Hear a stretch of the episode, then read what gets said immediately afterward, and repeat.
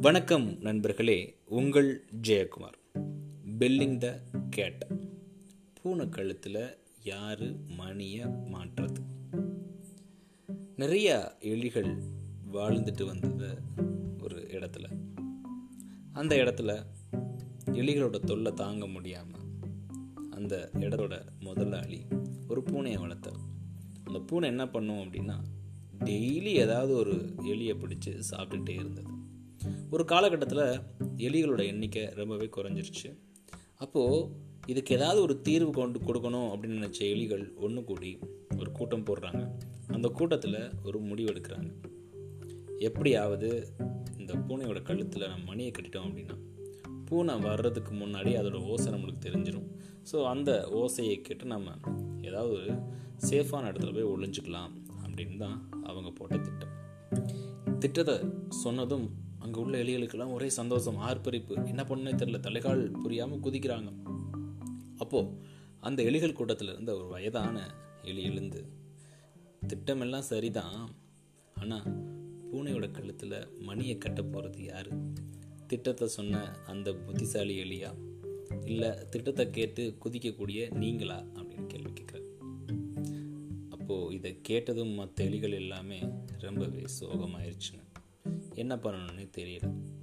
So இந்த கதை நம்மளுக்கு சொல்லக்கூடிய மாரல் ஆஃப் த ஸ்டோரி இதுதான். திட்டமிடுதல் அப்படின்றது பெரிய விஷயம் கிடையாது. அந்த திட்டம் நடைமுறை சார்ந்த திட்டமாக இருக்கணும் அப்படின்றது தான் இந்த கதை நம்மளுக்கு உணர்த்தக்கூடிய கதை. ஆமாம் இந்த கதை தான் எனக்கு தெரியுமே.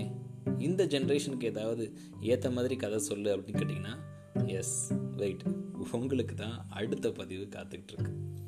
அப்போது அதில் உள்ள ஒரு பூனை மட்டும் யோசித்தான் ஒன்றும் பிரச்சனை இல்லைங்க. அடுத்த நாள் காலில் பாருங்கள் அந்த பூனையோட கழுத்தில் மணி இருக்கும் அப்படின்னு சொல்லி அந்த புத்திசாலி எலி சொல்லித்தான் இந்த கூட்டத்தில் கூடியிருந்த எலிகளுக்கு ஒன்றுமே புரியலை. அடுத்த நாள் காலையில் பார்த்தோம் அப்படின்னா அந்த பூனையோட கழுத்தில் மணி இருந்தது. எப்படி அப்படின்னு எல்லா எலிகளும் இந்த புத்திசாலி எலியை பார்த்து கேட்குது அப்போது இந்த புத்திசாலி எலி சொன்ன பதில் தான் அது. அது ஒன்றும் பெருசு இல்லை. வீட்டுக்கோட முதலாளி எப்பவுமே தூக்க மாத்திரை போட்டு தான் தூங்குவார். நேற்று அவருடைய தூக்க மாத்திரை எடுத்து இந்த பூனை குடிக்கக்கூடிய பாலில் போட்டுட்டேன். அதனால் பூனை நல்லா தூங்கிருச்சு. அதோட கழுத்தில் நான் ரொம்ப எளிமையாக மணியை கட்டிட்டேன். ரொம்ப சுலபமான விஷயம் அப்படின்னு சொல்லி அந்த புத்திசாலி எலி சொன்னதும் கூடியிருந்த அத்தனை எலிகளுக்கும் ஒரே சந்தோஷம். ஸோ அன்னையிலேருந்து எப்போல்லாம் பூனை வருதோ அதுக்கு முன்னாடி அதோட ஒளி கற்றும் எல்லா எலிகளும் அதோடைய பாதுகாப்பான இடத்துல போய் ஒளிஞ்சிக்கிடுச்சு.